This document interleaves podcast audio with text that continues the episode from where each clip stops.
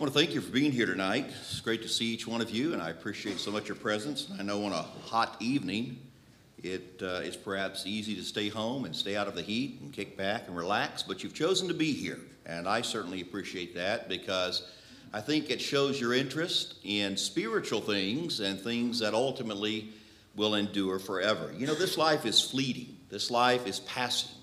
And of course, the things that many times we hold so dear and near in this life, really, at the end of the day, and at the end of life's little day, really means so little. And so you're here tonight.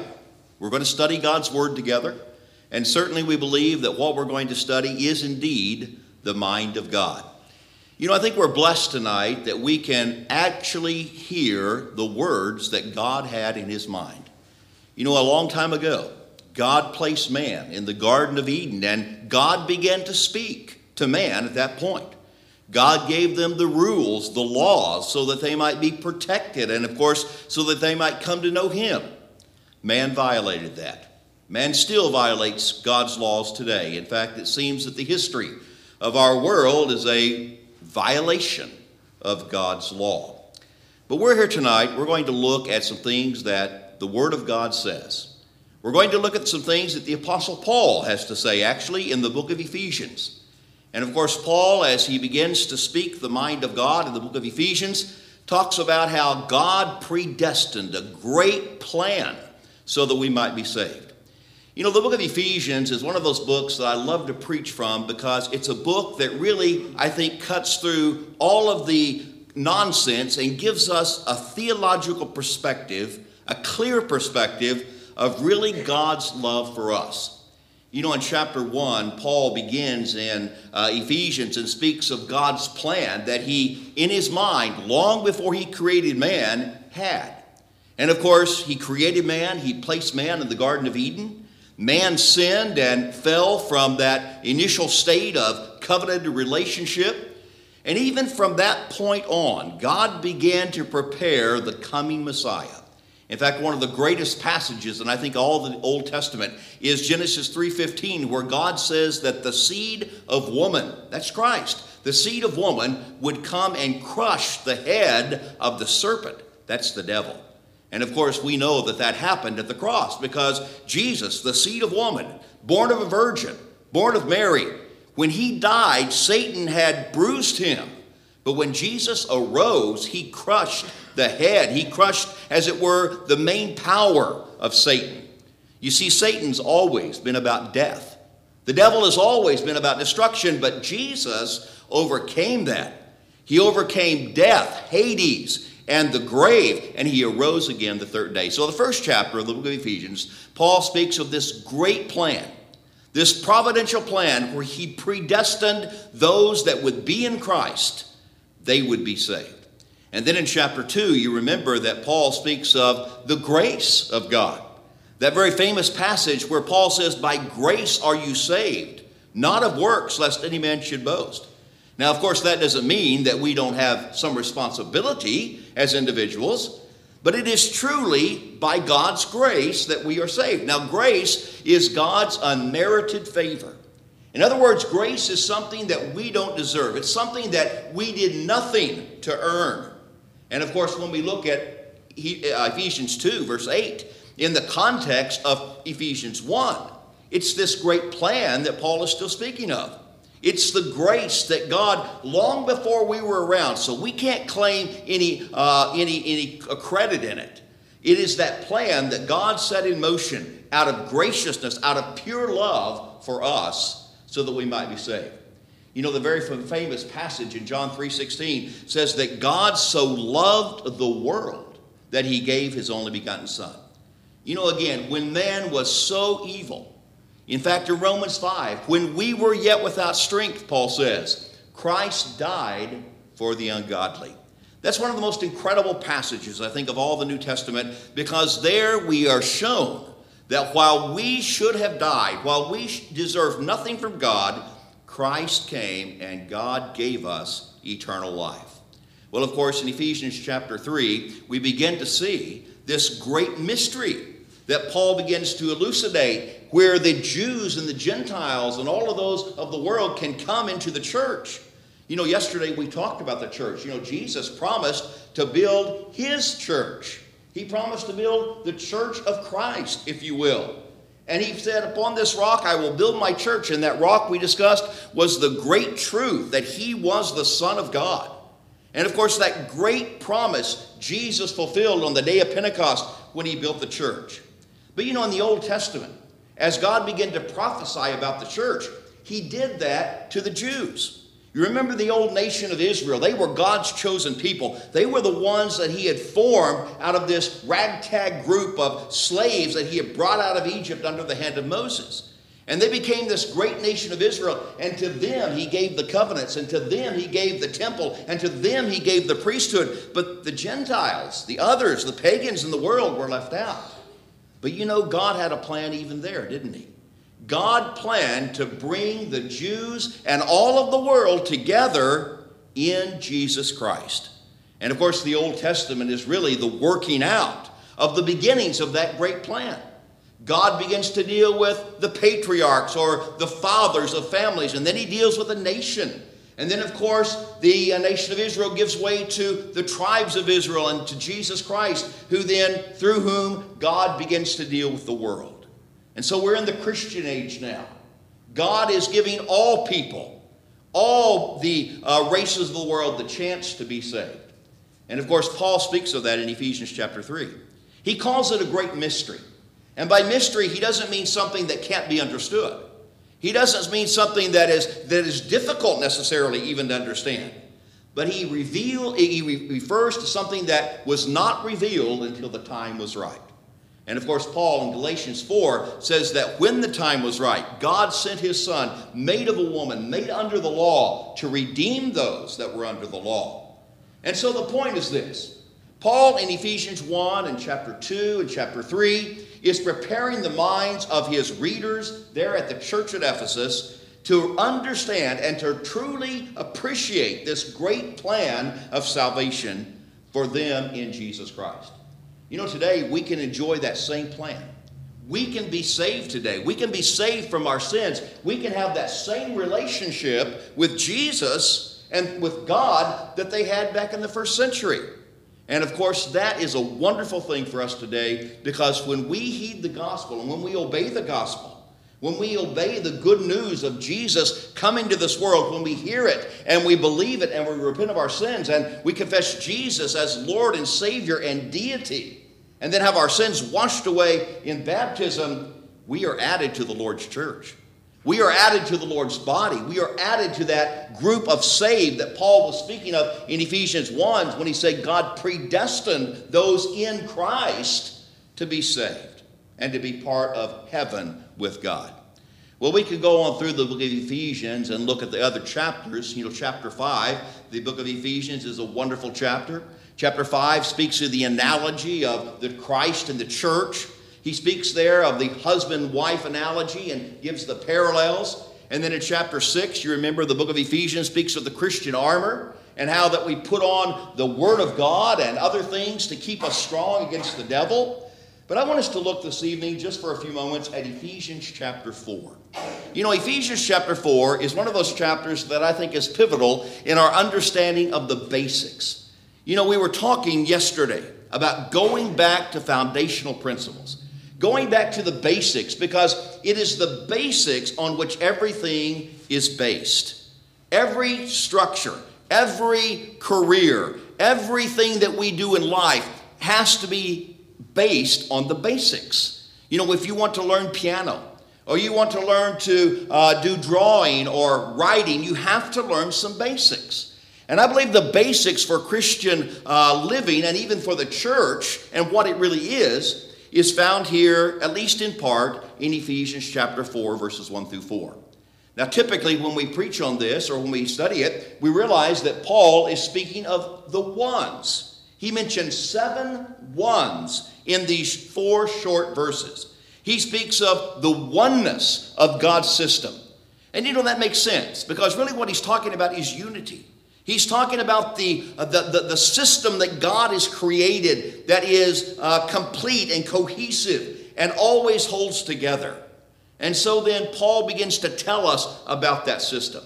Now, he does that in a very interesting way. He begins, first of all, with relationships in the congregation. You know, the church, of course, is about relationships, isn't it? First of all, the church is about relationships with God. You know, when we were separated from God, we come to God in salvation and through obedience to salvation and the waters of baptism, and we are united. We are at one with God. We are at peace with God. And of course, once we get into the church and we become uh, a member of the body of Christ, we begin then to work out uh, our differences and our differences in culture and maybe languages and, and other things in the church. And so there's a, there's a point of unity in the church. And of course, being human, sometimes we, stri- we, str- uh, we, we struggle with that, don't we? Sometimes, you know, we get crossways with one another. In fact, you know, as I've lived my life and as I've looked around at, you know, various congregations that have had problems, uh, sometimes it is over doctrinal issues. And of course, doctrine must be maintained at all costs. But many times, the difficulties that we experience as Christians in congregations many times stem, at least from my perception, from personal grievances we have with each other. We have personality conflicts, we have difficulties, we're human, we get on each other's nerves, and it's kind of like a family. You know, we, uh, again, sort of pick at each other, and sometimes that can even lead to division. Now, I don't want to dwell on that tonight because that's not my main point, and I see no reason here in this congregation. I know of nothing that I need to speak on about that. But nonetheless, Paul begins with the church at Ephesus, and he tells them listen, you need to be united because ultimately God is united. And he's going to get to these seven ones the one Lord, one faith, one baptism, one God and Father of all. You know the, you know the seven ones. You've heard them preached on, I'm sure, before. But let's begin in chapter 4, verse 1. And as we like to do, we're going to go expositorily through the first four verses. But Paul says this He says, I therefore, the prisoner of the Lord, beseech you. Now that sets up then the overall context for the book of Ephesians. Now, the book of Ephesians is a book that is called a prison epistle. The Apostle Paul found himself on this occasion in, in prison. And he writes the book of Ephesians, the book of Philippians, and probably uh, a couple of other letters as well, Colossians, and maybe uh, another letter or so, Philemon, to individuals and to churches while he is under house arrest or while he's in prison. And so then he begins to write this uh, letter and he begins to focus upon uh, his own authority and his own situation. And I think he throws this in there to make them understand what he was willing to go through for the cause of Christ. In other words, Jesus was so important to the Apostle Paul that he was willing to even go to prison and to death. In fact, of course, tradition tells us that that's exactly what happens. Most of the apostles, except for maybe the apostle John at the end of the first century, died through a martyrdom of, uh, of life because they held on to the tenets of the gospel. Well, Paul says, listen, I'm a prisoner. He says, I'm a prisoner of the Lord. And then he says, because of this, or this being who I am and my willingness to dedicate uh, my life to Christ, here's what I want you to do. He says, I beseech you, or I beg you, to walk worthy of the calling with which you were called. Now, you know, the idea of walking is an idea of continuing in something, it's an idea of maintaining a status in something. You know, the Gospel of, uh, or, or the epistles of John speak a lot about walking. You remember, John, for example, says that if we walk in the light, as he is in the light, we have fellowship one with another, one with another, and the blood of Jesus Christ cleanses us from all sins. John speaks of this continual walking, and of course, in the Greek, it's in the continual type tense, which indicates that we don't just take a few steps in Christ. We have to walk. We have to continue walking long term for Christ to be pleased with us. Well, Paul says, listen, you church at Ephesus, I want you to walk in Christ. I want you to walk worthy of Jesus Christ. Now, of course, that would imply, would it not, that it is possible by our lives to walk in an unworthy manner. You know, when we sin and when we live, uh, you know, riotous lives in our communities or we uh, don't uphold the gospel, we in reality are walking in a way that brings shame and reproach upon Christ. And so Paul says, I want you to hold forth the torch of truth and light to your community. I want you to walk daily in the way that you should walk. And I want you to be a good influence to those around you. Now, of course, on a practical level this evening, that's exactly what we are to do as well. We are to go out every day in our walk of life, and we are to shine forth the praises of Him who has called us into this glorious light and let others see the light of Jesus shine through us. You know, Jesus in the Sermon on the Mount said, Let your light so shine before men that they may see your good works and not glorify you, but glorify your Father who is in heaven. And so Paul begins to remind them that he wants them to walk in Christ, be strong in the Lord, and continue in this strong relationship with Jesus. You know what I think about walking with Jesus? I think about hand in hand, that song, Hand in Hand, we walk each day. Hand in hand along the way, walking thus, I will not stray, hand in hand with Jesus. You may remember that old song, and it's very picturesque. A path that leads off into perhaps the distant hills, and you with Jesus walking along that road of life, knowing that you're safe and knowing that you have everything you need spiritually because Jesus is by your side and you have put your hand in His. Now, Jesus won't hold your hand if you want to go. Jesus will not force you to follow Him by His side. He'll let you go, and many times we do go astray.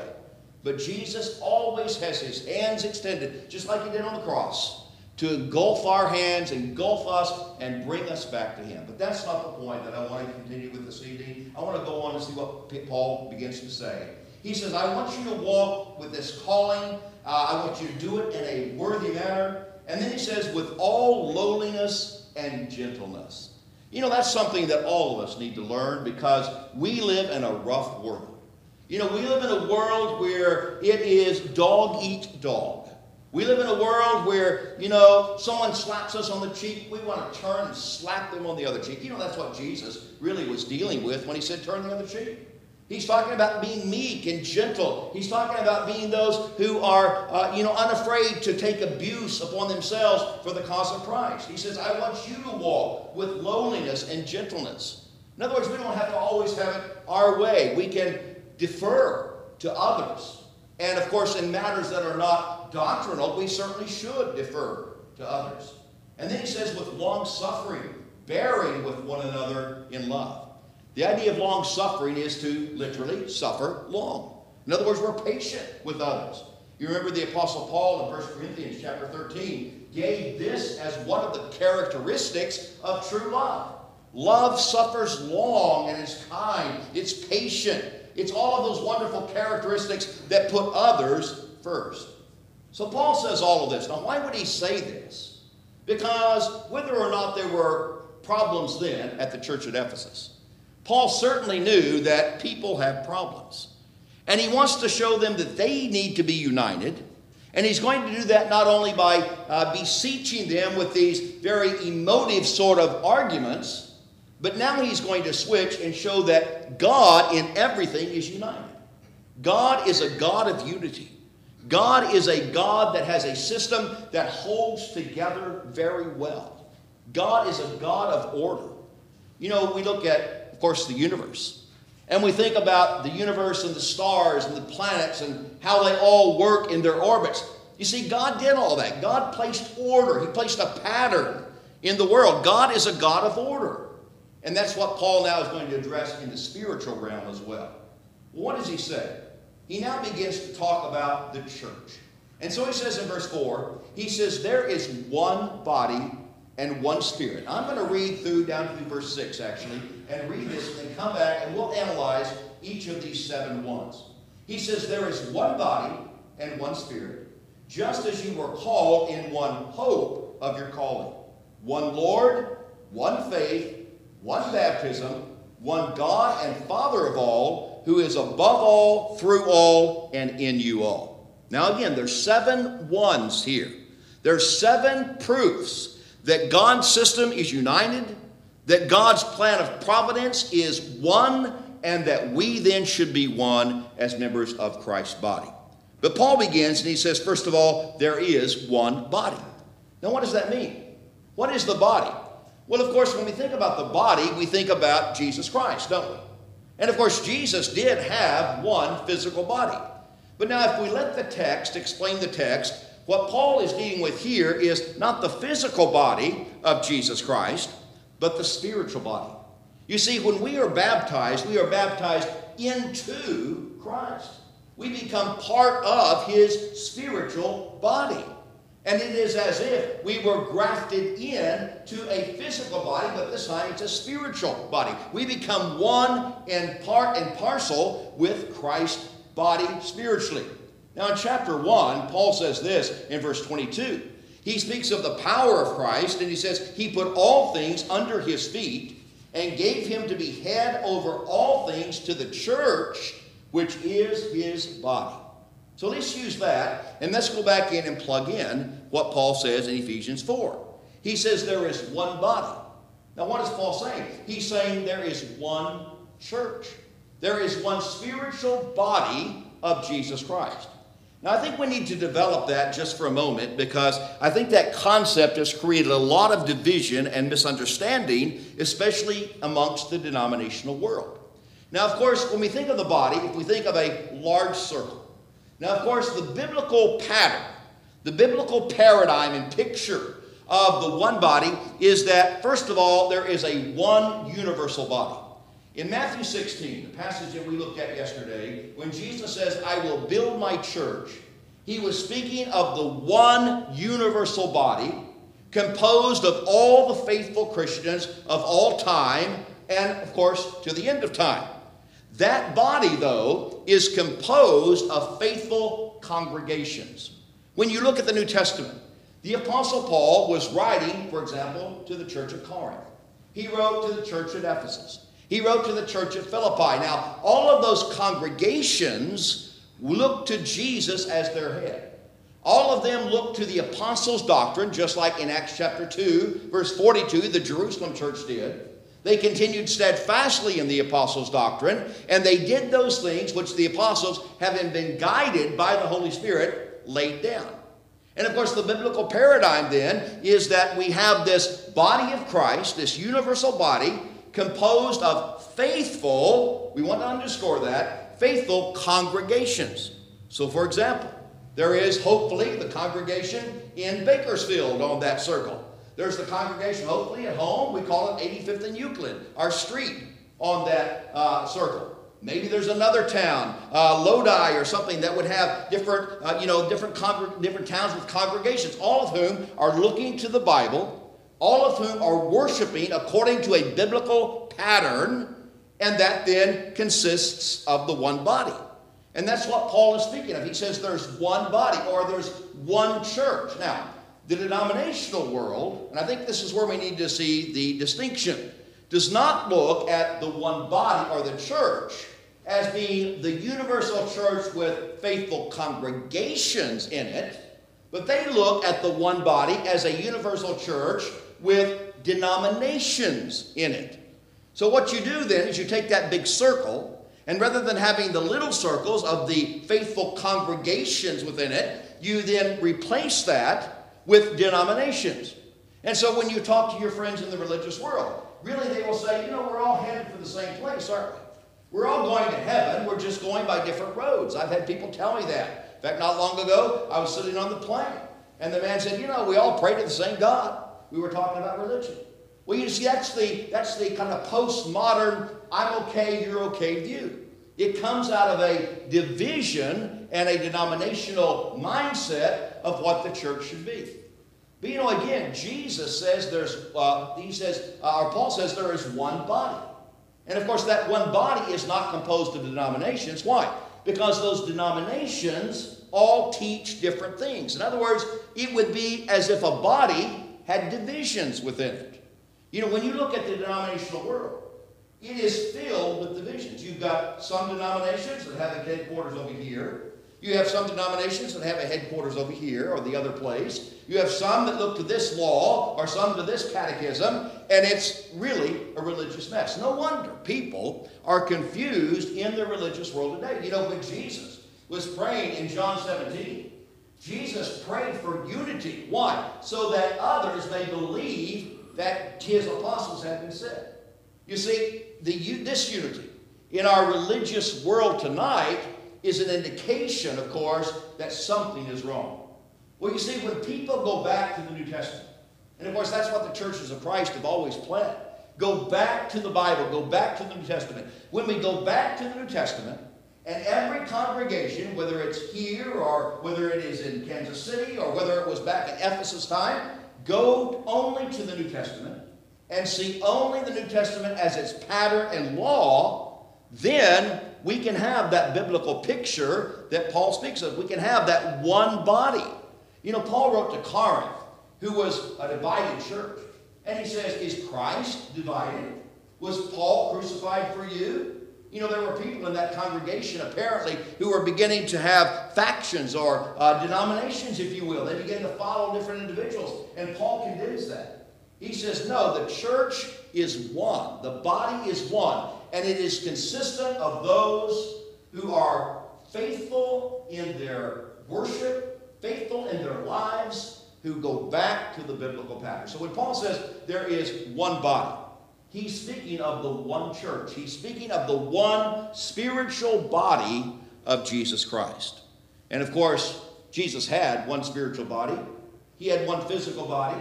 In fact, do we not remember that every Lord's Day with the single loaf on the Lord's table as we think about the one body of Jesus Christ? You see, the unity, the oneness, is throughout the New Testament system. But Paul says there is one body, and then he says there is one spirit. Now, what is he speaking of here? Well, obviously, he's speaking of the Holy Spirit. Now, there's a lot of things we could say about the Holy Spirit, and we could perhaps even discuss and maybe even argue over how the Spirit works and it dwells and all of those other little nuanced things. But what does a Spirit do? A Spirit enlivens. A Spirit gives life. In fact, you know, our own bodies have a Spirit, do they not? You know, James makes the argument that the body without the spirit is dead. And he goes on to say that faith without works is dead. In other words, if you just have a body without a spirit, without some life in it, it's a dead body. Well, the Spirit, the Holy Spirit, enlivens the church. Now, without getting into all the nuances of how it interacts with the individual, how does it interact with the church? Well, through the written word. In fact, the Word of God has always been that which the Holy Spirit brought. You know, Peter said that even in the Old Testament, holy men of God were moved along by the Spirit as they wrote and as they gave the things that then would guide God's people back then. And of course, in John 14, 26, John 15, 26, John 16, verse 13, Jesus promised the Holy Spirit to guide the apostles into all truth. And so you see, when Paul says there is one Spirit, what he's saying is there's only one source of spiritual life, and that ultimately is going to come through what the Spirit revealed, which is the Word of God. In other words, any other doctrine, any other teaching that is brought by another spirit, so to speak, is certainly not that which Paul would agree with. In fact, in Galatians, Paul even reprimanded the churches of Galatia about going off for another gospel. And he said, even though we are an angel from heaven preach another gospel to you and that which we preach, he says, let him be accursed. And so when Paul says there is one spirit, he's saying there is one source for that which enlivens the church, and that spirit brings the mind of God. In fact, in 1 Corinthians 2, Paul speaks of the spirit which knows the mind of God. And he goes on to say that we cannot know what's in the thoughts of another man unless that man reveals it to us. And so it is with God. God, through his Holy Spirit, has revealed it to us, those things that he wants us to know. And so Paul says there's one body and one spirit. And then he says, just as you were called in one hope of your calling. Now, in the book of Colossians, Paul speaks of this hope as being found in the gospel. But what is the ultimate hope that we have? Well, the ultimate hope that we have is eternal life with God in heaven. And Paul says there is one hope. We only have one way. You know, Jesus in John 14 said, I am the way, the truth, the life. No man comes to the Father except by me. And so Jesus is the only way, the only hope of salvation. So again, Paul indicates the unity and the oneness of God's beautiful system. There is one body, one spirit, one hope. And then he says, there is one Lord. Now, of course, when he says Lord here, he means Jesus Christ. He means the authority. Remember the confession Peter made yesterday as we studied that. You are the Christ, the Son of the living God. That authority that God had bestowed upon Christ. Jesus in Matthew 28 18 said, All authority is given to me. That's from God on heaven and in earth. And he says, I have all authority. Well, Paul says that there is, again, one Lord. There is only one with all authority. Now, you know, that's very important. It's important, first of all, personally, as we pointed out yesterday, because Jesus wants to sit as Lord on the throne of our hearts. You know, many times when we think of Jesus, we see Jesus hanging on the cross. That's a wonderful, beautiful picture. That's a necessary picture because without the shedding of Jesus' blood, there would have been no remission of sins.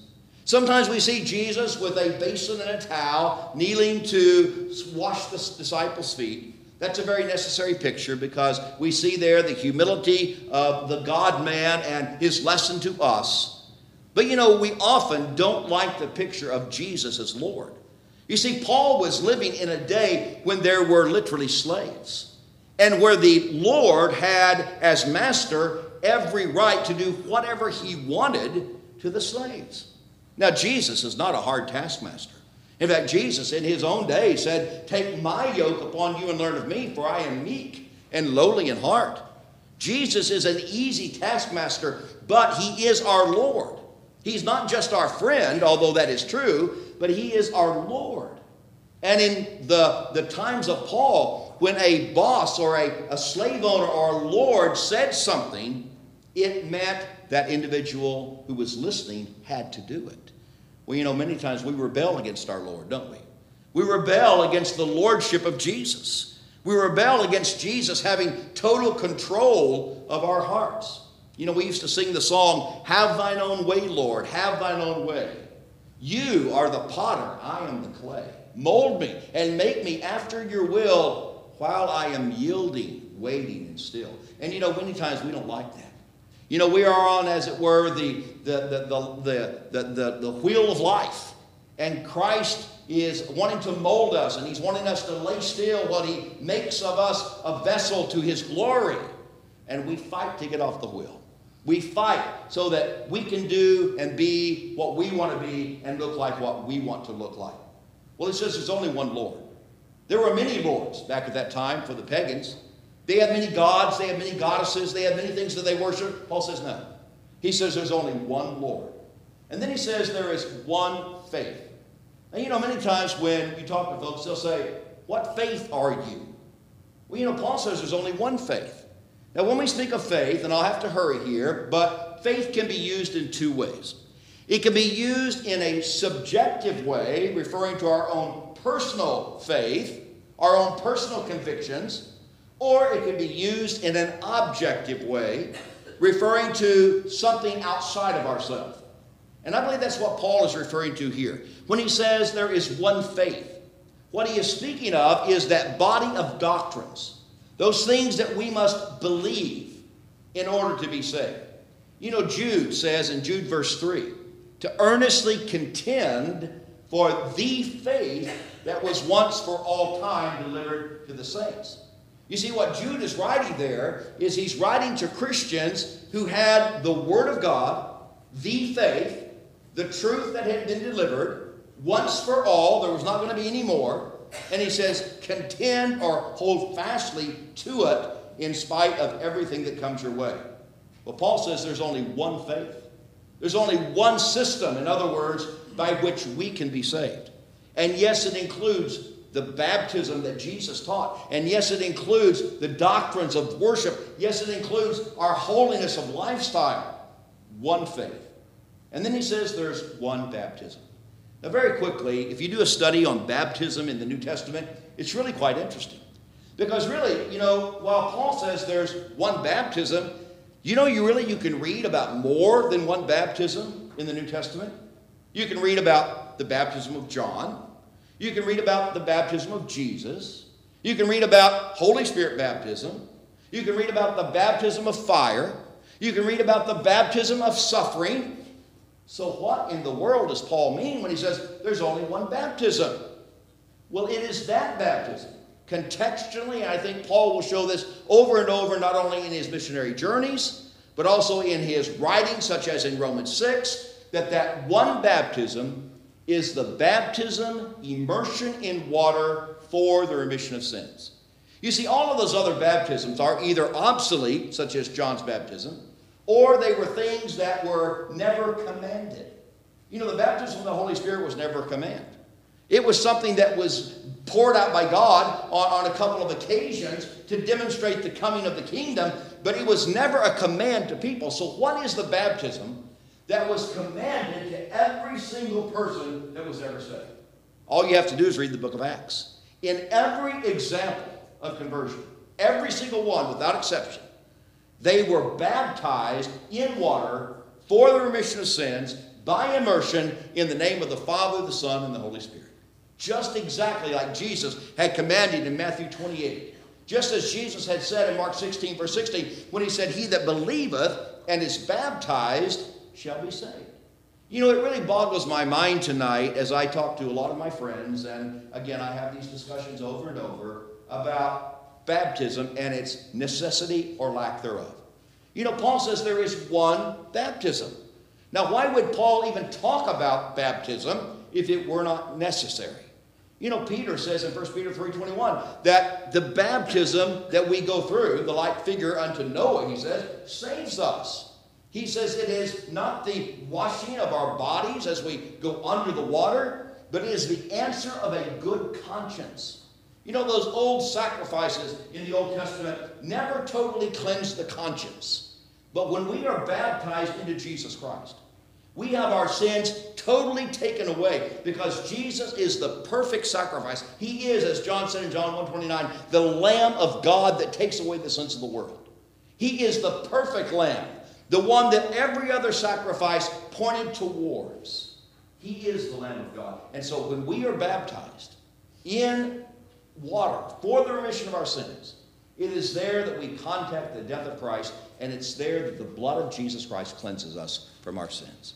Well, let's go very quickly and sum up with what Paul then continues. He says, One God and Father of all, who is above all, through all, and in you all. Now, he's already spoken of one Lord, that's Jesus. He's already spoken of the one Spirit, that's the Holy Spirit. Now he speaks of God the Father. You see, he speaks of the Godhead. There is oneness in the Godhead. Now, you know, one of the great mysteries of the Godhead, or what some people call the Trinity, I tend to shy away from that term because it carries so much baggage. But one of the di- great difficulties is how can three be one? I don't know. I've tried to figure it out. Theologians have tried to figure it out for 20 centuries. I don't know. But yet there is such unity between God the Father, God the Son, and God the Holy Spirit that there is never a disagreement. They are one. They are one in thought, they are one in purpose, they are one in essence. They are one. And so Paul now gets to that third part of the Godhead, God the Father. Can you imagine? Can you think of anything more absurd than for Christians or for even a Jew for that matter to say, well, you know, there's a lot of God the Fathers. There's a lot of gods out there. That's polytheism. No, God is one. We are uh, monotheists. And Paul says there is one God. One God and Father of all, who is above all, through all, and in us all. Now, again, he's above all because he has all power. He's the one, again, that came up with the plan. He's the one that sent his son to instigate the plan, the Holy Spirit to tell about the plan. He is the one God. Anything beyond oneness would be absurd. And he says he's through all and he's in us all. Now, I don't take from this that he literally means that we are deity. I don't take from this that he means that we literally have God running around in us, but he means he's in us in his influence. He's in us in the sense that we give our lives to him, and he is in us in the sense that, you know, we espouse his word and we become like him. And so then, the oneness of this great system that Paul deals with in Ephesians 4, verses 1 through 6, is so incredibly evident. Now, what's the point? Well, there's a lot of points, really. Because one of the points that he begins with is obviously the point that we should be united amongst ourselves. But the other points are theological one Lord, one faith, one baptism, one body.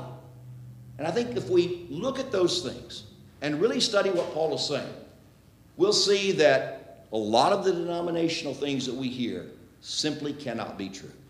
Now, you know, in Africa and other countries where I go, we spend a lot of time. We're not criticizing our friends that are denominational, but we are tweaking, not tweaking, we are critiquing rather, the plans that they offer. Because what the church offers, what Jesus offered, was simply the Word. We want to go back to the Word. We want to go back to the principles of the Bible. And probably at this meeting, at some point, we'll talk about that pattern that God has given us through His Word. Well, those are the thoughts this evening.